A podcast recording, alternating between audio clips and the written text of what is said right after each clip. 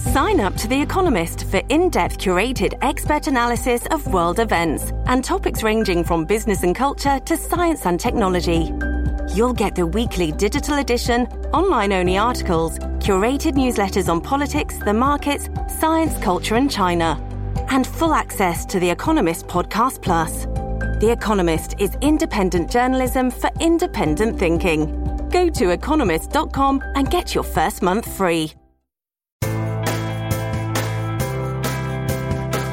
Welcome to New Books in Film. I am your host, Joel Cherney. Thirty years ago, Robert Zemeckis and Bob Gale developed a film that became the highest grossing movie of 1985 and led to two popular sequels. Back to the Future appeared out of the blue to capture the attention of moviegoers. In his book, We Don't Need Roads, the making of the Back to the Future trilogy, writer Caseen Gaines has written a great overview of the series, from its earliest development through the filming and release of the three movies. I hope you enjoy my conversation with Caseen Gaines. Hi, Caseen. Thank you for talking to me. Hi, thank you for having me on. I appreciate it. No problem. Uh, a lot of the podcast uh, episodes I've done are people who've written academic books of film on film, but I also like talking to uh, popular authors or people who you know who wrote books that are geared not necessarily just for academics, and I appreciate uh, that your book was so timely, given that the number of anniversaries that we have related to the Back to the Future trilogy. But let's start with some background. Uh, you've written before on other films and shows, but uh, what is your education, and how did you lead into writing regularly on popular culture? Well, um, I went to college at Rutgers University and I triple majored and actually my, my, which I don't recommend. if, if people are listening who haven't gone to school yet, I don't recommend triple majoring, but it's sort of, um, uniquely positioned me to write these popular culture books. I majored in English, journalism and media studies, and American studies. And for those who don't know, American studies is sort of like, um, sociology and history mixed together I, sort of the easiest way to explain it. And what that sort of enabled me to do, um, once I, I also teach high school English and I've always sort of had an interest in looking at popular culture, um, as cultural history. The distinction that I sort of make is, um, you know, it's easy to sort of say, Friends was a television show that was very popular and ran for 10 years. And it's another thing to sort of ask why and um, what was going on in our nation at the time to create a situation where that show was so successful and resonated with so much of the public. So, um, my first book was on Pee Wee's Playhouse, which I thought was an interesting subject. I grew up watching Pee Wee Herman, and again, it, it was an interesting sort of um, question for me how Paul Reubens' Pee Wee Herman character came out of nowhere, was this huge phenomenon for a couple of years, and then um, has sort of become this this footnote or um, you know punchline, depending on who you ask. And then I wrote on the A Christmas Story film, and again, it was a similar sort of thing. That was a film that um, is really rooted in you know 1940s Americana, but resonates with so many people um, still to this day. And what is it about either the 1940s or about what's going on in the world today that makes us nostalgic for the 1940s? So um, when it came to Back to the Future, I, I certainly um, was very aware of the anniversaries. I'm a big Back to the Future fan. Um, I've been looking forward to 2015 my entire life because of the connections to the film. But uh, Back to the Future is immensely popular around the world. And that was something that was interesting to me. And also at the point in Robert Zemeckis, who was the director, and Bob Gale, who was his collaborator and producer and writer, at the point in their career, um, how did they make this film or these three films that were so um, popular, so well done? Um, and really it, it, was unusual given the circumstances that this film succeeded. Um, so I was interested in telling that story and looking at that. It's an interesting that you mentioned a Christmas story. I grew up in Cleveland, spent most of my life there, although I live in Alabama now. So, of course, I was around when they were filming in downtown Cleveland. Uh, memory serves, I think they did most of that filming in March, and so it was interesting riding the bus past Public Square and seeing all the Christmas decorations still up. You got it. And of course, they kept the Christmas decorations up in the Higbee store at the time, and it's no longer a Higbee's. In fact, it's a casino now. But right. uh, it was, uh, and I know the Christmas Story house is very popular in Cleveland. So when I saw that, I said, "Well, there's another book that I I don't I've not read it, but it's definitely going to be something I'm going to reach out to." So, what led you to this project? Was it your idea, or did somebody reach out to you and and uh, ask if you wanted to write about it? No, this project was my idea, and um, it was something that really came out of my own curiosity and interest in this story. Um, I, because Back to the Future is so popular and has been really consistently the last 30 years, um, a lot has been written on it. There's a lot of DVD and Blu-ray special features. Um, a lot of the cast and crew are forthcoming with interviews, but the more I looked for information, the more it seemed like there were uh, what I refer to as stock stories. There were certain, you know, bite-sized stories that people had told over and over again, and they had sort of become a part of this Back to the Future mythos. Um, and it always seemed to me that there was more going on beyond those stories. Um, the best example that I can sort of give is I had known, uh, like a lot of Back to the Future fans, that Eric Stoltz was originally cast as Marty McFly before Michael J. Fox was hired. Um, but, and I know that he was a little bit too serious for the role and that ultimately they let him go. And, um, but I did not know, and I was curious about what it was like for the other actors working with Eric Stoltz. Um, how were the other actors and crew members affected when Eric Stoltz was let go? Um, were they did they feel like the film was going to be DOA because they had just fired their lead actor, or were they excited about having Michael J. Fox on board? And none of those questions had been answered in any of the interviews that I had seen, you know, conducted over the last 30 years.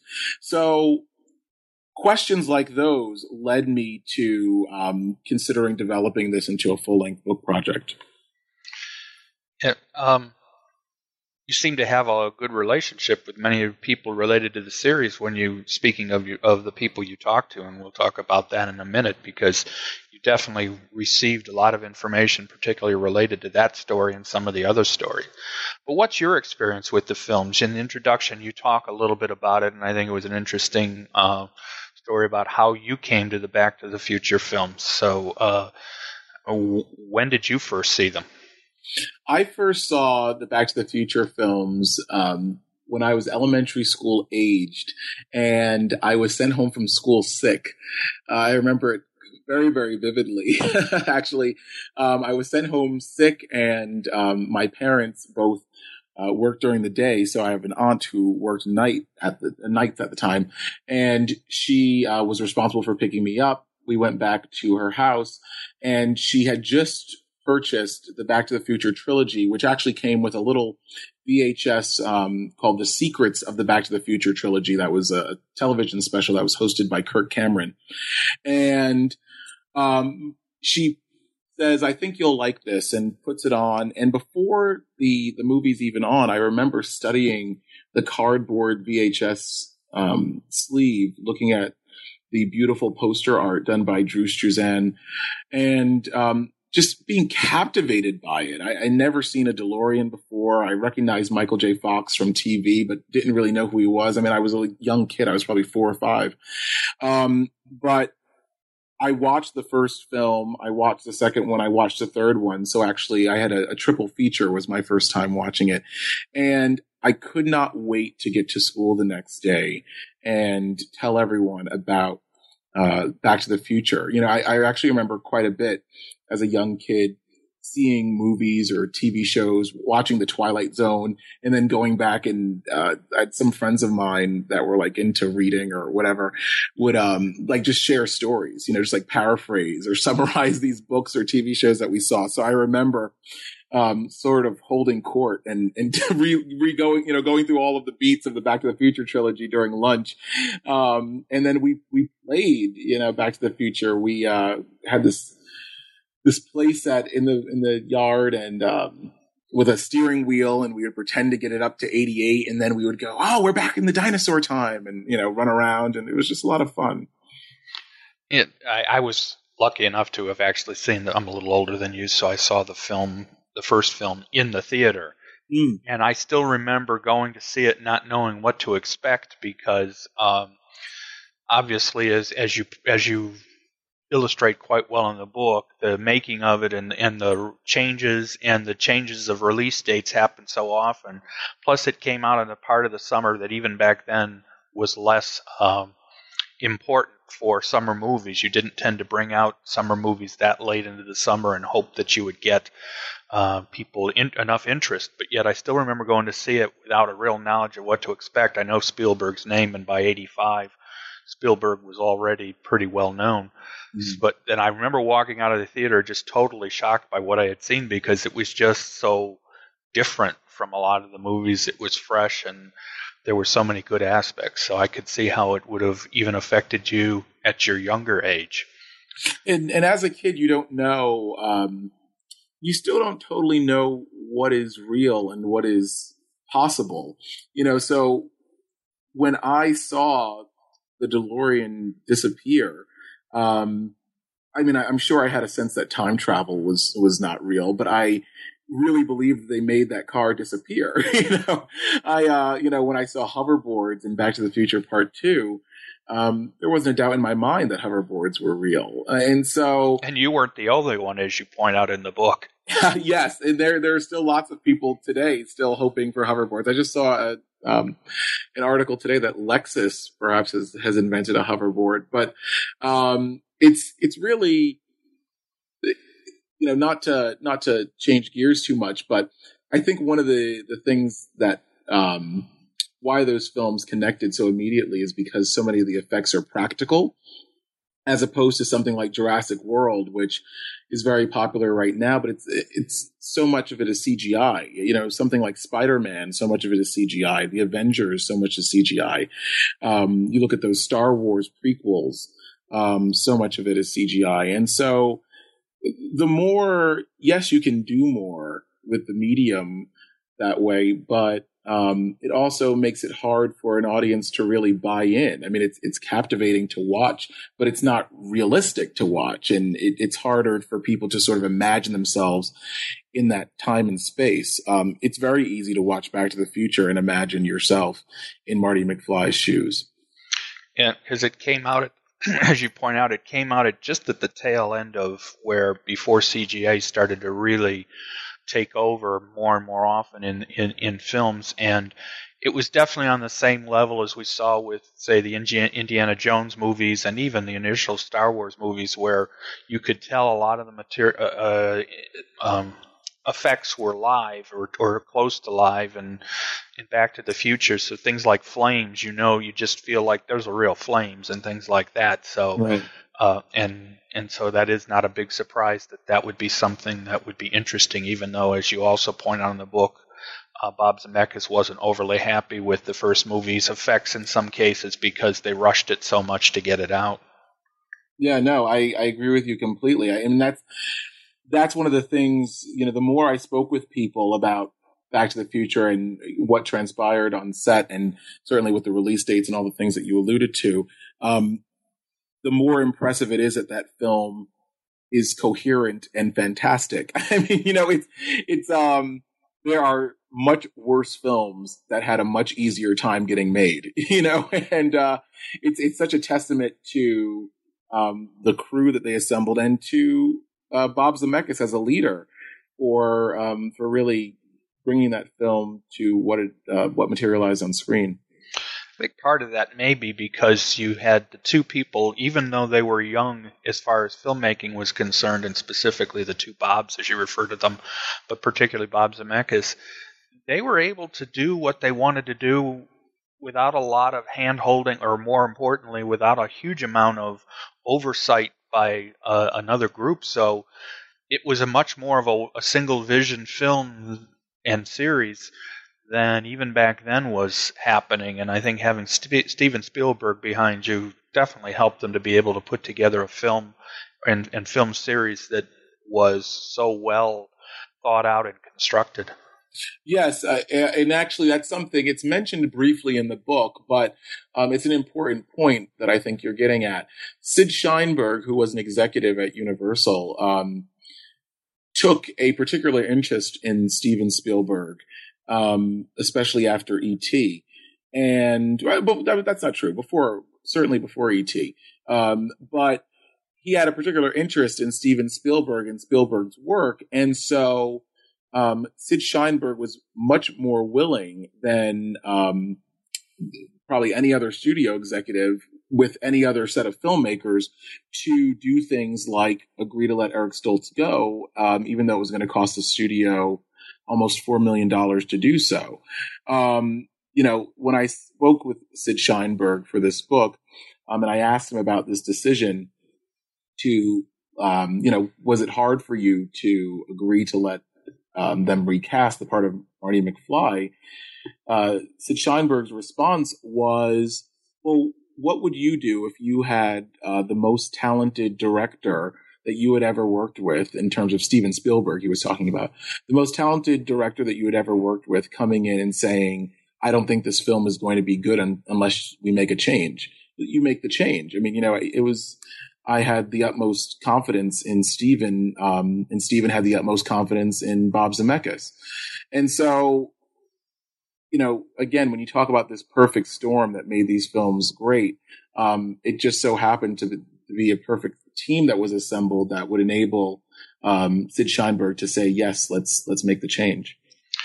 I I interviewed a while back. I interviewed the author of a book on du- on, on Duel, Steven Spielberg's TV movie, mm. and one of the things that came out in reading that book and talking to the author was the same concept where.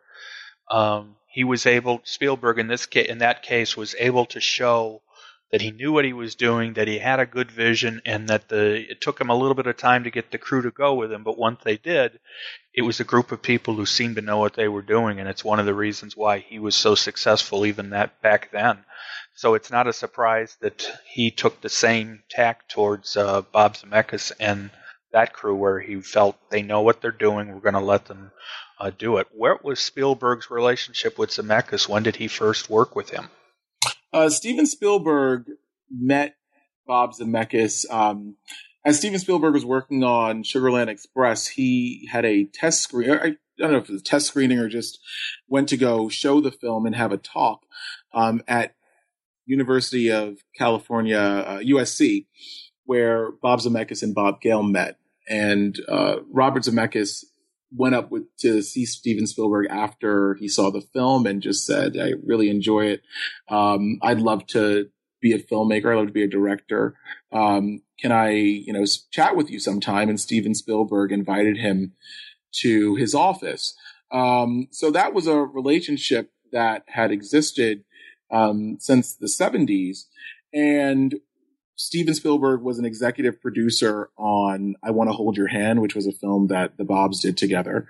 And then the follow up film, Used Cars, um, which was out of Columbia, they, uh, Steven Spielberg was also executive producer of that film. And when it came time to uh, shop around Back to the Future, the Bobs didn't want Steven uh, to be associated. They were actually afraid because those two films uh, were not uh, didn't have a high box office gross, weren't really a success. Um, they were afraid that they would gain a reputation of just uh, being allowed to burn studio money because they are friends with Steven Spielberg, and so Robert Zemeckis um, was able to get a job directing *Romancing the Stone*. It was a really horrible experience, actually. He was um, almost fired. Well, actually, he wasn't almost fired. They almost pulled the money from him. Um, the studio, I believe that was Fox. Um, the studio hated the test footage. They actually um, fired him from directing Cocoon, which he was supposed to direct. Um, and then the film was a hit. Right. So that enabled him to do Back to the Future, and he decided to go back and work with Steven Spielberg, who was always interested in the project um, and would have been involved had he not um, withdrawn himself under the Bob's request. Uh, it's the funny part about romancing the stone is, like you say, it was sort of even going in. I don't think the studio had any real idea of what they were trying to do, and the film that comes out of it is was another one of those runaway hits that I suspect nobody expected to happen, or at least it didn't seem like it was going to be the hit it became. So there's no question that Bob Zemeckis definitely helped himself in his cause with what he was able to do with with with uh, romancing the stone. Of course, the good thing is Ron Howard did okay with Cocoon too, so right. at least that film got a good good send off as well, even if Bob Zemeckis wasn't involved. Well you know, it's worth it's worth mentioning. Um, you, you know, because I, I, asked uh, Bob Zemeckis about this, and I, I asked him about, you know, if if you had the ability to make Back to the Future before Romancing the Stone, do you think the film would have turned out um, as well as it did? And he really, um, he's a really reflective person and acknowledged that Back to the Future was as good as it is because it was his fourth film. Um, because he had learned things through trial and error on I Want to Hold Your Hand and Used Cars and Romancing the Stone. Um, and that by the time he had done uh, the first Back to the Future and especially the sequels, um, because after in between Back to the Future and the two sequels, he had done Who Framed Roger Rabbit, which, you know, I'm sure anyone who graduates from doing Who Framed Roger Rabbit um, can direct any film. that's a that's a beast of a movie. Um, he said he really felt like he had a handle on filmmaking. He was still sort of learning as he was going um, on those first couple films, and um, so I, it's not so much that um, I, I, think Bob Zemeckis would even say, you know, things worked out the way they were supposed to in terms of the timeline. Well, given some of the other issues that he ran into as far as the film was made, I think the fact that he did have Steven that Steven Spielberg knew he could uh, not only was good a good filmmaker, but they could also depend on Steven Spielberg to help them when their problems did appear. And of course, as we know, not just the first film, but each of the, that there were problems in other issues related to casting and some of the other problems that you mention in the book. And so, definitely having Spielberg available to them as a, an, to, to assist them as needed on some of these issues was definitely important to the overall success of the of the trilogy. Absolutely, absolutely. He's a, an invaluable asset. And so, so one of the things I wanted to ask you about before we talk about some specific examples from the book, uh, how did you put together the, the, the book itself? Obviously, you, you you talk about it in the introduction of how you were able to talk to so many people, and you were you had access to archives, but what was there a specific for, way that you followed a specific uh, form that you followed to try to see who can I get in touch with? Uh, were you able to find one person who helped you with other people, or how did the overall research process go for you? It was really um, all of the above.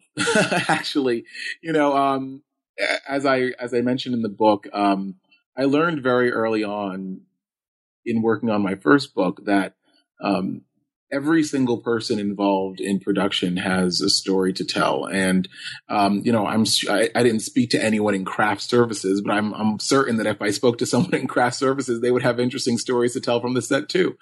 Um, so the first, um, for this particular book, I reached out to a gentleman named Stephen Clark first. And Stephen Clark is the executive director at backtothefuture.com. And I interviewed him and just sort of got an overview. Um, frankly, I wanted to make sure that um, I understood the arc, sort of the narrative arc of the creation of these films in the same way that he did. Um, and I guess what I mean more clearly is, um, as much as I love these films and own several home video iterations of them. Um, you know, I, I don't go to DeLorean car shows. I, I, you know, I don't do cosplay or anything like that. So, um, you know, someone who is much more connected um, into the fan culture and the culture of these films, um, I wanted to make sure that in my initial initial research, um, I had sort of gotten it right in, in broad strokes, and um, that was a good conversation with Stephen. And Stephen said, "Well, you know, I'm a great resource, but you really have to speak with Bob Gale." And I said, "I'd love to speak with Bob Gale." Um, but I've looked online. I don't really have a way of getting a hold of him. And Stephen was helpful in um, brokering an introduction for the two of us. And then after that, um, you know, Bob Gale was an incredible resource. I mean, um, I hope people who read the book um, appreciate sort of um, the smaller, some of the smaller details, you know, signs that were outside of the Amblin offices or, um, what what the layout of the editing room was like or something like that. And a lot of those small details sort of come from um, Bob Gale's either his records or his recollections, and he is um, really he was a fantastic resource for this book. And through uh, while I was corresponding with Bob Gale and with Stephen Clark, I reached out to several of the other actors. Some of them said, absolutely, I'd love to speak with you. Some of them said, you know, I'll speak to you if someone else speaks to you. Um, and so I sort of played, you know, followed those threads and um, I didn't want to do it too much because I didn't want to take advantage of the opportunity, but every once in a while I would really need to or want to speak to someone. Um, and I would have to ask, you know, Bob or Stephen to, broker an introduction for me, and and they were um, by and large willing to do that. So um, I was able to to speak with um, most everyone I wanted to for this book, which is really sort of um, astonishing considering so many of them are busy people. Um, I don't know if most everyone notices this, but or realizes this, but you know, the crew that worked on Back to the Future, by and large, they all still work. I mean, these were amazing visual effects, special effects, stunt people. Um, you know, there's there's almost no one associated with this film who is just you know sitting back and collecting royalty checks. Um, they're all working still, so they were busy, and a lot of people made time for me. And I, the book is better for it, and I'm I'm appreciative for it. Yep the good thing is is that it helped you in this particular case. Is even though it's 30 years ago, as you point out, most of the people, especially the major players, are still around and, as you say, working. So, getting a hold of them. The, the I guess the person who most um, impressed me as far as who you were able to talk to had to have been Christopher Lloyd. I hmm don't know, but I get the impression he's not somebody that does a lot of interviews. Maybe I'm wrong about that, but I just felt like, given how important he was to the series as a character, and also as an older actor when you consider the general young age of so many of the people on the on the set, um, that being able to talk to him definitely had to have helped the process quite quite a bit. Yeah, I agree. I mean, I I'm very proud of uh, that interview, and I, you are correct. It was um, a, a little bit. Uh, I, I, don't want to say challenging, but he he doesn't do a lot of interviews, so that was um, that was really great to have him on board. And again, I think he was very very forthcoming with me, and the way that he comes across in the book, at least in my view, is you know really as a person. You know, I, I, I revere Christopher Lloyd uh, with the utmost respect, lifelong fan, always will be, and um, you know, I just think that he had a very human um, reaction to uh, what it was like when they let go of Eric Stoltz, what it was like working on the sequels, um, his own nerves and trepidations and anxieties about playing Doc Brown um, in different iterations. I was really proud of that interview. I was um, really proud to speak with um, Bob Zemeckis because I am such a fan of his work. Bob Zemeckis um, has not made a film that I don't like.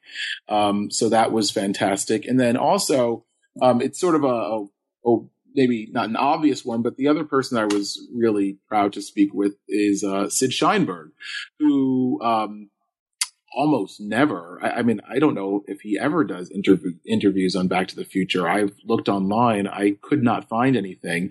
Um, I called and I had it was a very hard time to get that interview, um, just because of scheduling and some days he would say he wanted to do it. Some days he didn't want to do it. And some days we'd have an appointment and some days, you know, he'd be pulled into a meeting. And so I, um, I, I, frankly, I never thought it was going to happen, to be honest with you. And, um, and then when it did, he was again so forthcoming, so honest. Um, you know, I, I didn't want to, it wasn't worth it for me to write this book if I was going to give information that everyone had already heard. So the more people that I could speak with, especially people who don't do um, lots of interviews and who are important to the making of these films, um, the better. And I think the film is is better for it. I wish I had an opportunity to speak with Eric Stoltz. Um, I, you know, I, I made uh, attempts, and I can certainly understand why um, why he was disinterested. But um, I mean, again, I think that would have just been uh, a fascinating thing just for the the sake of history to sort of um, chronicle that.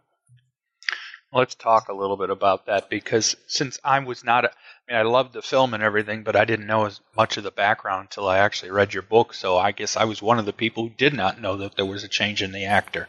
Uh, but it is interesting, though, going back, that Michael J. Fox was always their first choice. They just couldn't get him originally because of his TV show. Uh, when we've heard that from other actors too, the, the f- famous stories of actors who were supposed to be in certain roles but were blocked because of other work. Yeah. So, um, but so they picked Eric Stoltz because they thought it was going to work, and um, you really go into a lot of depth about what it was like at the point where which they were about to make the change and leading up to it, and um, it was interesting to read about what it was like, as you pointed out, on set when the changes first occurred, and what was it like? Uh, what were some of the things that uh, you were told things changed on the set once the actor was recast? Well, one of the things that um, you know, sometimes you uh, when you're speaking with people, you anticipate the answer that you think they will give. And I, I kept asking, I asked every single person that I spoke to, um, when Eric Stoltz was fired and Michael J. Fox came in, um, weren't you weren't you afraid that this film was going to be ruined? And um, and not one person said yes.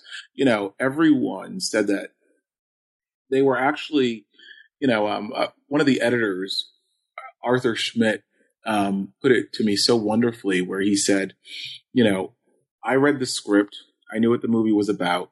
Um, I was not in a position to question Eric Stoltz's performance. And in fact, I had no reason to question it because I thought, who better to know the character of Marty McFly than Bob Zemeckis and Bob Gale? So if they cast him, this must be what they want.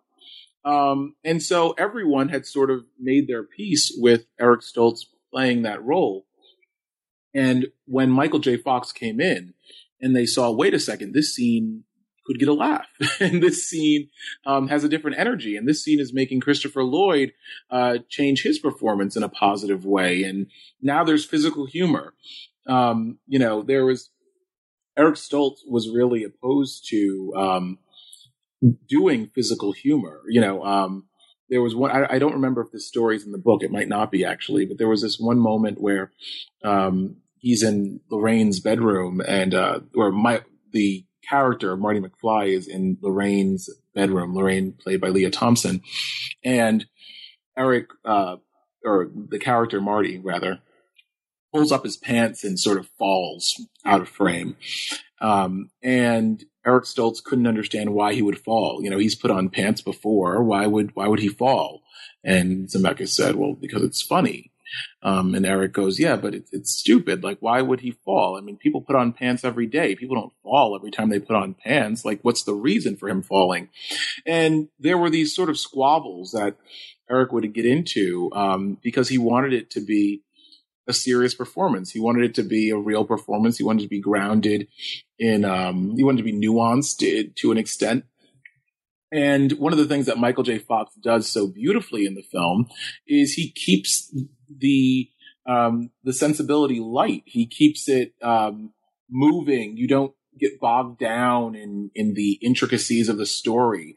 Um, lots have been lots has been written online about sort of paradoxes in the film or um, inaccuracies in, in terms of theories of time travel or things like that. And most viewers don't even notice or care about those things because Michael J. Fox and the rest of the cast keep such a fluidity to the story. Um, but Eric was was not doing that, and so they all welcomed the change, with the exception of Lea Thompson, actually, who um, was at a point in her career where she was starting to have some uh, big screen success and really was offended that they had hired a sitcom actor to be a part of this Steven Spielberg film. You know, she was, she was sort of, um, the word that she used, I think, was snotty.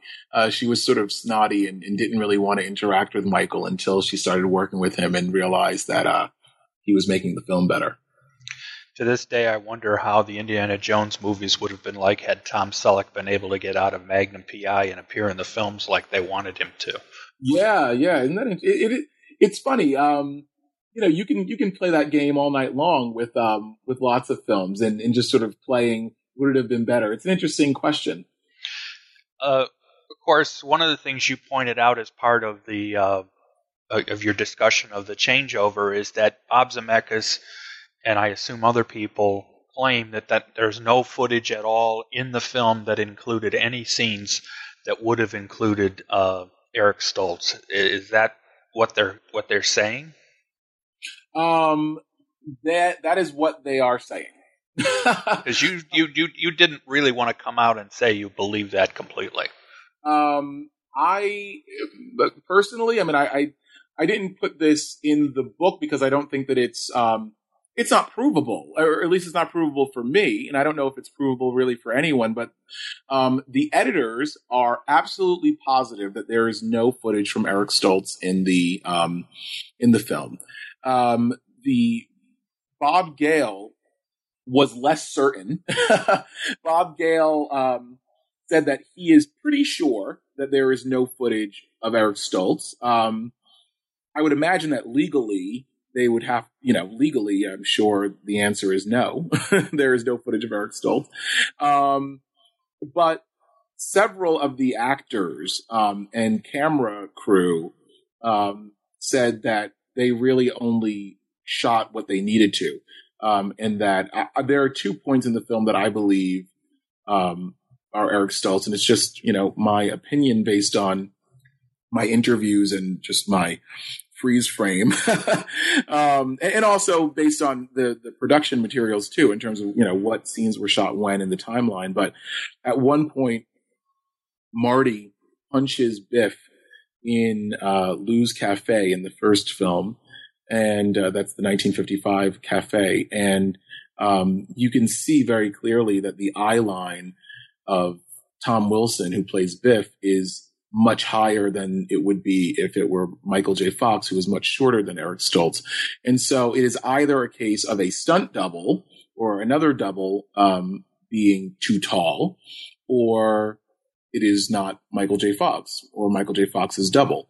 Um, the other moment is towards the beginning of the film when Marty jumps into the DeLorean before, um, as the Libyan terrorists are are chasing him, um, the person that jumps across uh, appears to be much taller than Michael J. Fox. Um, Michael J. Fox's stunt double is Michael J. Fox's height.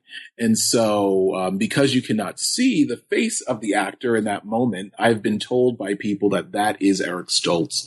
Um, and it certainly appears to, like I said, at a minimum, not be Michael J. Fox and not be Michael J. Fox's uh, regular stunt double.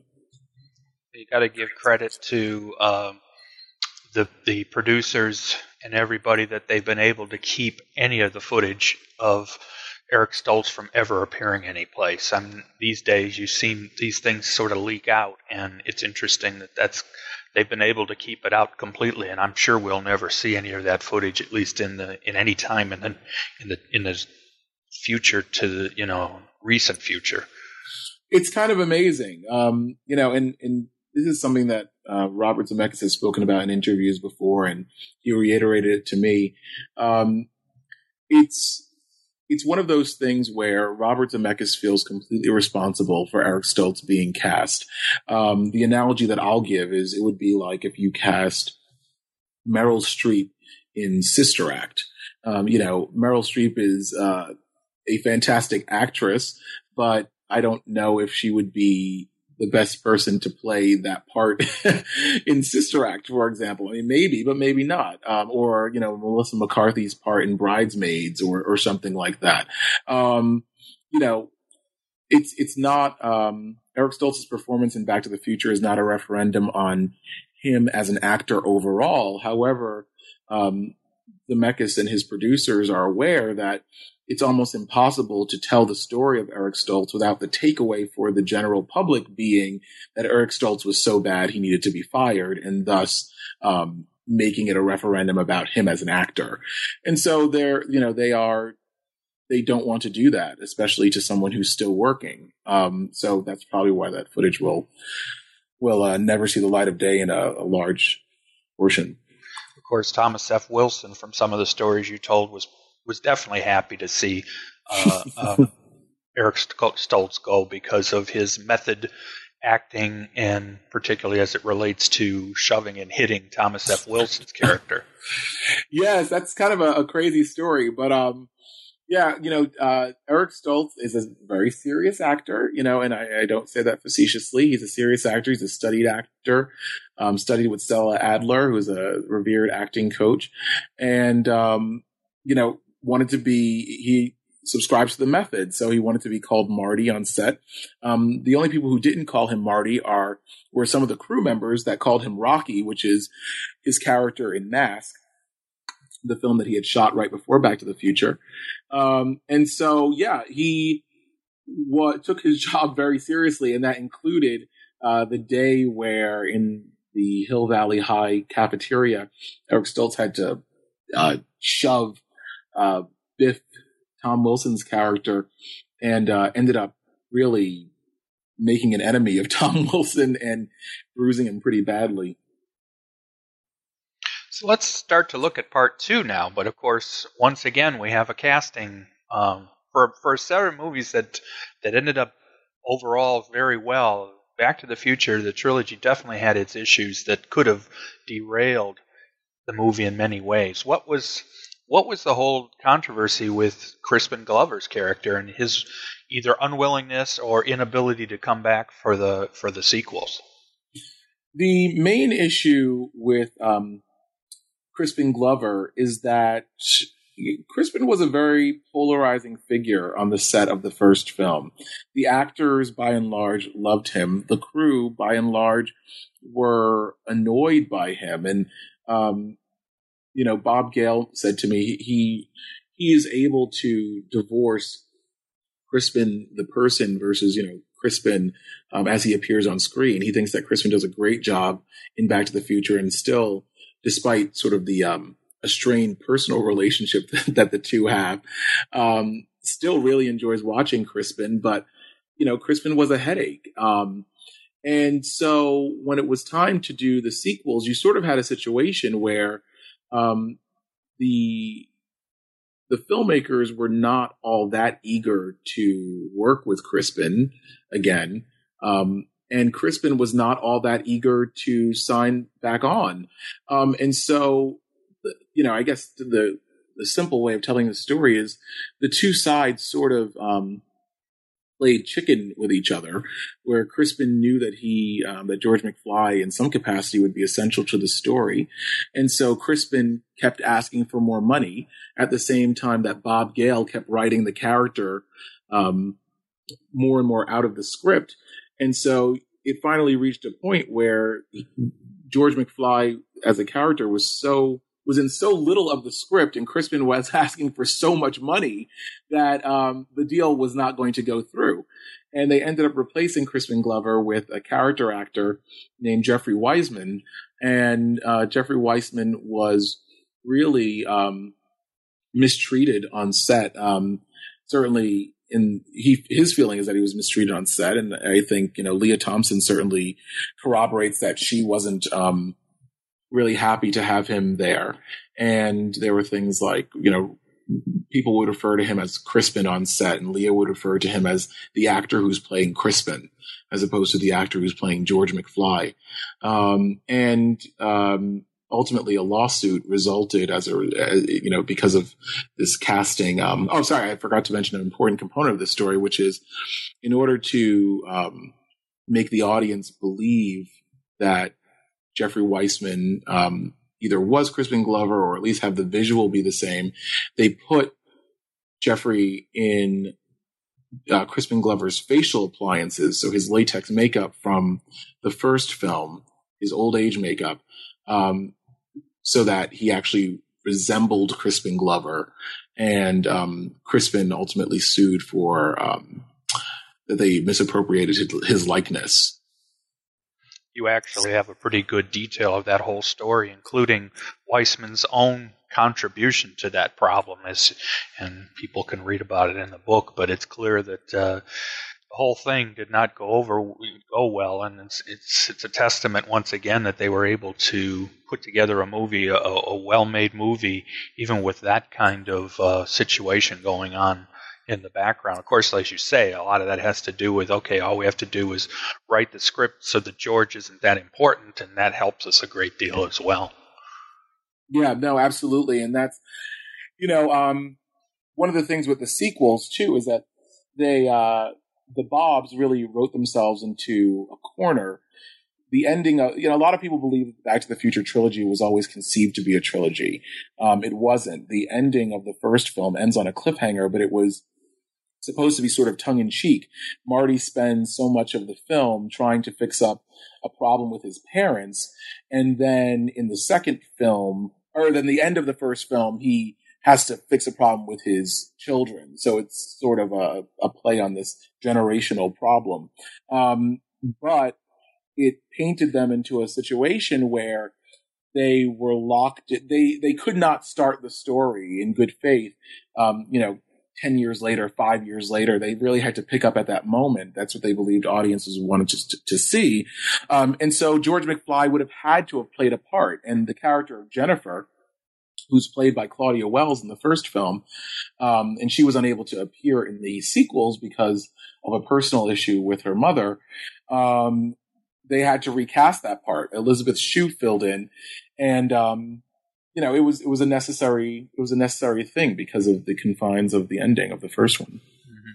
Yeah, it, it's almost, of course, uh, I remember that the difference when I saw the sequel the first time, and I said, "Wait a minute." That was before I knew all the background. I said that doesn't look like the same person, and even though they did a pretty good job of making of of playing up the similarities between the two. But uh, of course, then we also had uh, another major issue on the second film, and that was the stunt accident that you spend a lot of time. And the good thing is, you were actually able to speak to the people who were uh, major players in that aspect, in that part, and it was all related to these hoverboards again, right? Right. That was um for me. Um, I think that's actually the story in the book that I'm the most proud of. Um, I you know, if, if you watch the special features on the DVD, they mention so briefly, they mention, um, wow, you know, there was an accident, um, or there was an incident when we filmed this scene and we had to shut down production for a couple of days. That's all they say. Um, and so you don't really know what the nature of the accident is. You don't know why it was um, necessary that they shut down production for a couple of days. And so when I was speaking with the hoverboard actors, to be honest with you, and I know that this is probably not the best thing to say as an interviewer, but I was a little bit, um, a little bit of trepidation about broaching the the accident with them. I I didn't want to make it seem like it was you know I was looking to um, get a horror story from them, but these actors, it was impossible um, for these stunt performers and the actors that were on set to talk about Back to the Future without talking about the accident because it was such a significant thing that um, that impacted their entire view of making this film. So, um, you know, everyone that I spoke to would give me a little bit of information, a little bit of information, a little bit of information, and then um, they would they would they all said, well, you really have to speak to you know that's really Cheryl's story. Cheryl Wheeler is the name of the stunt woman who um was dropped from 30 feet in the air and um really almost died uh, on the Hill Valley set. And uh, everyone kept saying, "Well, it's really Cheryl's story to tell." You know, I, I don't want to get into it too much. It's Cheryl's story. It's Cheryl's story. And so when I called Cheryl, um, I said, "You know, listen, I I really um, I want to talk about Back to the Future, and obviously, I want to talk about the accident, um, but feel free to go into as much detail or as you want or gloss over, you know, if it's painful for you. And she said, no, please. I, you know, it's, it's a situation that changed my life. I'm happy to talk about it. And we had, um, you know, I, I, um, say this affectionately, but it, it almost could barely be described as a conversation because I was so enthralled in the way that she told this story. Um, I just listened. I mean, I had nothing to do but listen every once in a while, just ask clarifying questions. But um, it was quite amazing to me, um, everything. And then I, you know, went back to the stunt performers and they filled in the gaps and they filled in sort of their perspective and sort of what led up to um, that stunt because Cheryl Wheeler was not originally in the film. There was another stunt woman, Lisa McCullough, who uh, was in Cheryl Wheeler's role, and then Lisa left because she was um, she didn't like the way that the stunt was set up, and so as that um, as I got a, a, complete picture, I kept thinking to myself, okay, this is a fascinating story, um, and this gets into a little bit of like the craft uh, of putting a book like this together. I didn't know. Um, I knew I wanted to tell the story, and it was a fresh story, so I wanted to tell it with some detail, but I didn't know if it could sustain an entire chapter. I didn't know how long a reader would be interested in knowing about this this story. Um, and so I wrote it. Um, I wrote it long, I guess. And when I submitted the first draft, um, I'm pleased to say that that one section of the book is the section that was actually um, edited the least. That section of the book was, you know, pretty pretty much the way it appears in print is the way it was delivered on on first draft. Um, and that's just because again, it was just such a great story, and I think um, you know Cheryl told it in such a great way, and I I hope that I I captured it in a compelling way for the reader. Well, the most interesting aspect to me, and unfortunately, given the time period in the 80s, that wasn't the you know the, the stunt accidents unfortunately uh, were occurring and pretty and I, I don't want to say regularly but there were a number of them. And the one good thing that came out of that is seems to have been that the the stunt group stunt uh, professionals have done a pretty good job of cleaning it up so to speak so that you don't that uh, some of the issues that Cheryl ran into where she was of course being questioned when she was questioning aspects of the stunt and, and things like the fact that they had tested it, they had rehearsed it, and then they took it all down. Right. And put it back up before they filmed, and that's where she was first starting to say, This is not, this is scaring me. Mm-hmm. And even though there are still stunt accidents, I feel like uh, one of the reasons why we have movies now with stunts that are incredible so much is because the, the, the industry, so to speak, cleaned up the stunt performance uh, aspects.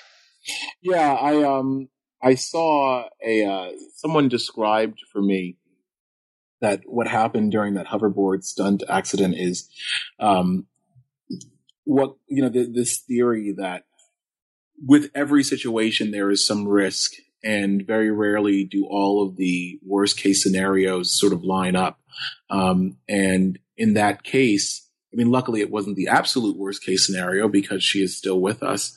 Um, but it was, um, it was really a, a, perfect storm for a bad situation. Um, as people can read in the book, there are a number of factors that maybe if just one of those factors had been different, um, the whole situation would have turned out differently. And, and who knows, maybe it wouldn't have, you know, it, maybe it wouldn't have, but, um, there were certainly a lot of changes that were made in the last um, couple moments before that stunt was done a stunt that was already giving Cheryl trepidation. And, and that gave Lisa McCullough trepidation, um, enough to leave, you know, weeks before the, the sequence was shot. Um, so, you know, there were, there were warning signs, certainly, but, um, you know, everyone, people had uh, a lot of confidence and the people that put that stunt together were seasoned veterans and, um, and trusted, you know, blindly by a lot of people. So then we come to the third film, which, of course, at the time was somewhat unusual in that even though it wasn't filmed quote unquote simultaneously with the second one, as we do see that happening sometimes now with some uh, series films, but was filmed right after the second one was finished. It literally start never, there was no real break between the two, if I've got that right. Right, it was about two weeks. How, and and yet from reading the book, it seems like it was a reasonably quiet shoot. That the third film had the least amount of issues as far as the kind of problems we've talked about with the first two. And yet you would think that the, concern would be, well, geez, we've been with this movie now for a long time, especially with two and three. Uh, how do you feel the, the third film was able to be successfully filmed without some of the issues that plagued the other films? Well, um, I, am just as surprised as as you. Um, when I spoke with people and everyone said that part three was really a vacation, um, I think part of it is because they were away from Los Angeles. They, um, they went out to, uh, Sonoma or Sonora. I get them confused. I think, I think Sonora, California. And, um, and they were out in, you know, gold country. It was quiet. Um, so I think that's, that's one aspect. Um, number two is Michael J. Fox. Um, for a lot of the first film and most of the shoot of the second film, he was doing Family Ties, but Family Ties um, had come to its conclusion by sometime in between, uh, sometime during the part two shoot. And so Michael was not running back and forth.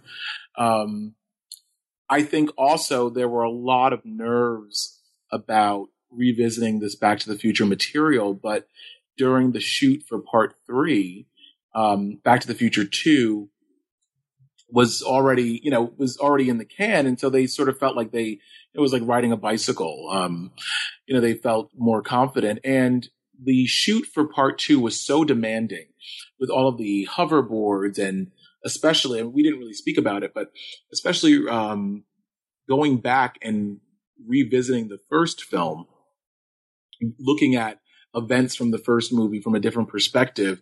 Um, that took a lot of work and a lot of skill, and it was very, very arduous for the cast and crew to make sure that there were um, little to no continuity errors.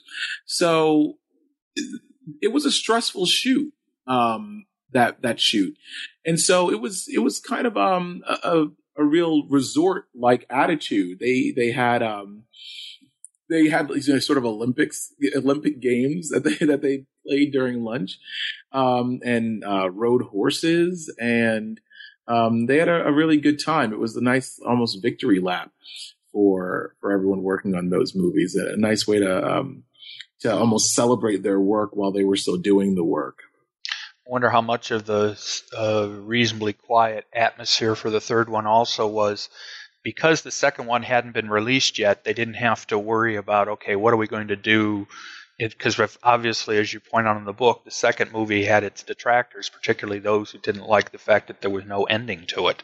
Right. Uh, but I think maybe that helped too, in that they didn't have to try to one up the second one because they didn't know what to expect because the second one hadn't been released yet. So maybe that helped as well. And and you're right. I think part of it is it's it in comparison, particularly to the second one, it's a much quieter, uh, you know, with with fewer uh, effects or, or stunt things that made such a big deal. You didn't have to try to pretend what the what the past looked like because you knew.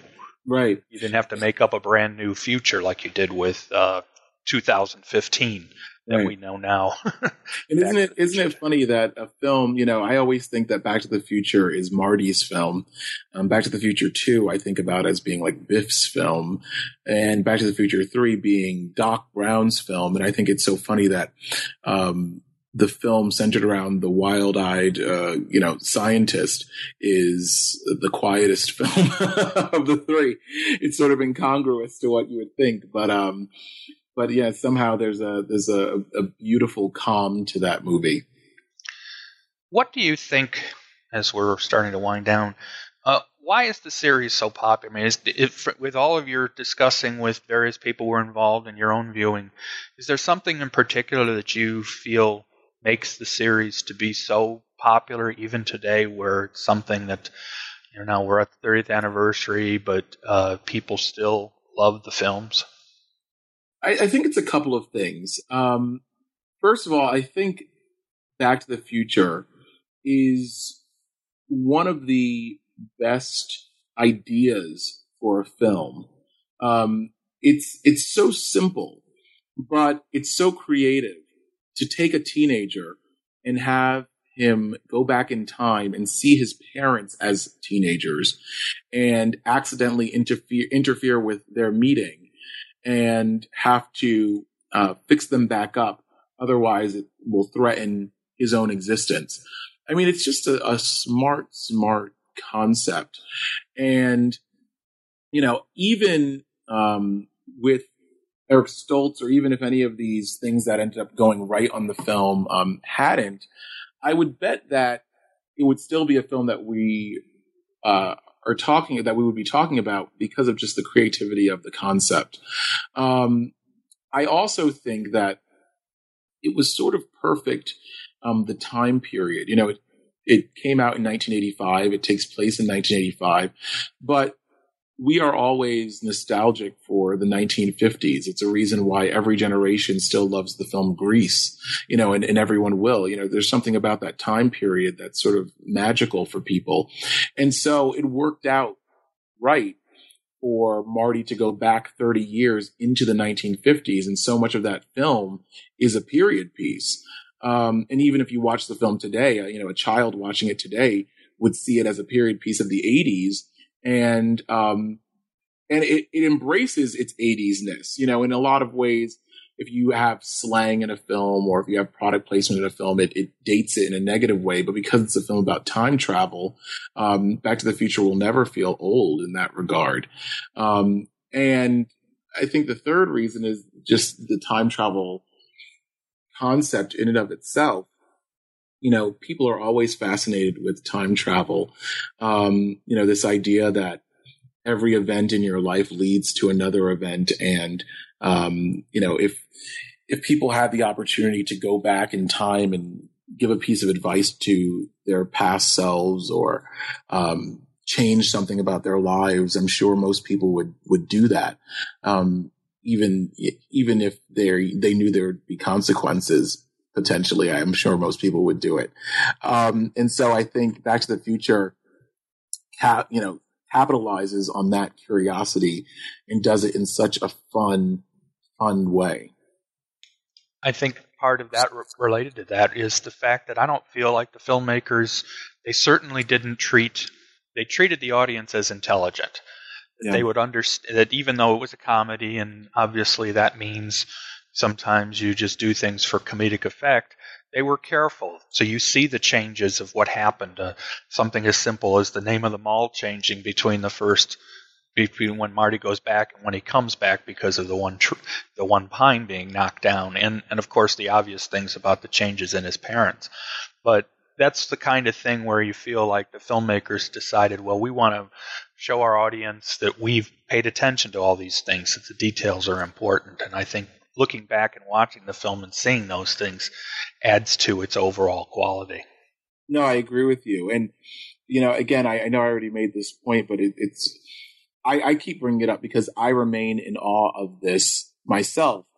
You know, these were filmmakers, Bob Zemeckis, Bob Gale, Neil Canton, Frank Marshall, Kathy Kennedy, um, you know, the people that were on set every day because Steven Spielberg wasn't on set every day. You know, he was an executive producer, but, um, these were filmmakers that made a film that frankly was um, better than they were at that point in their careers.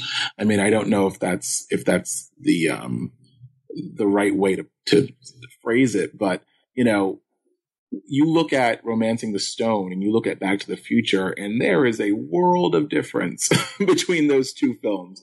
You look at Used Cars and you look at Back to the Future, and it, it's hard to believe that the same filmmakers made those films. You know, they all came together and showed up every day trying to make their best work. And uh, they really did. And, you know, I, I think a testament to that I saw the trailer for Robert Zemeckis' new film, uh, The Walk, and uh, the, at least in the teaser trailer, it starts with the the text from uh, Robert Zemeckis, director of Back to the Future, Forrest Gump, Castaway, and I don't know of any other director or any other any other director, especially director with a career as storied and successful as Robert Zemeckis, still celebrating a film that came out 30 years ago in the trailer for a new work. Um, it's just a testament to how good that film is that Back to the Future leads. Um, when you think about, you know, when, when they're trying to sell a, a film to an audience, they want you to think of Back to the Future as Robert Zemeckis' crown achievement. Well, and you're right that the rest of the people that were involved were pretty good filmmakers too. I mean, I heard this. I've heard of this Kathleen Kennedy before. I heard she's got some new film coming out in December.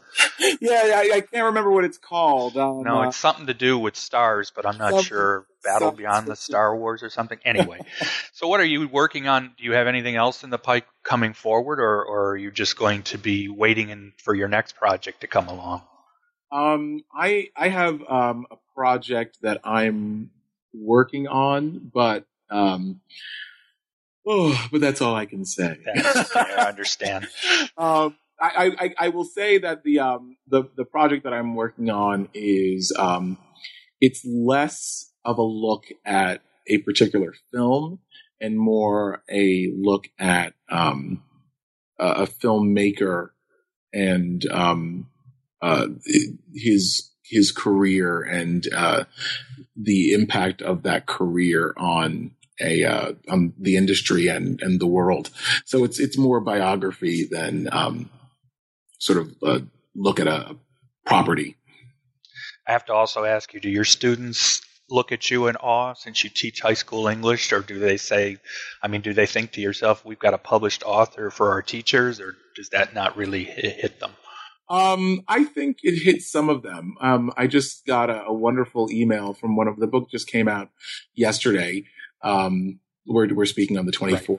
So, um, so I got an email from one of my students. The school year has already ended, but, um, she said, I downloaded your book on, on, um, Kindle and I'm about three chapters in and you write pretty well. I so I thought that was I thought that was nice. oh, that's good. that uh, that I I have uh, I have her endorsement for the first three chapters at least. But um, you know, some of them have read uh my book. Some of them, uh, you know, it's I for me, um, especially being a teacher of English, I talk about my books in class from the position of really craft and structure um, and the importance of outlining, the importance of revising. Um, you know, it, it's funny because I think sometimes um, people look at books based on movies or books about you know making of books and they go like oh well that's you know that's a book about back to the future and that's you know it's not like a real book or something like that and um you know not just me but every pop culture cultural study book that I've ever read, um, is a very serious book. You know, I, um, I, as a kid, read a book by Leonard Maltin on Our Gang, uh, which is just fantastic. Um, and when I spoke with Leonard Maltin for this book, I told him, you know, quite literally reading that book, uh, changed my life. I mean, that's not an exaggeration.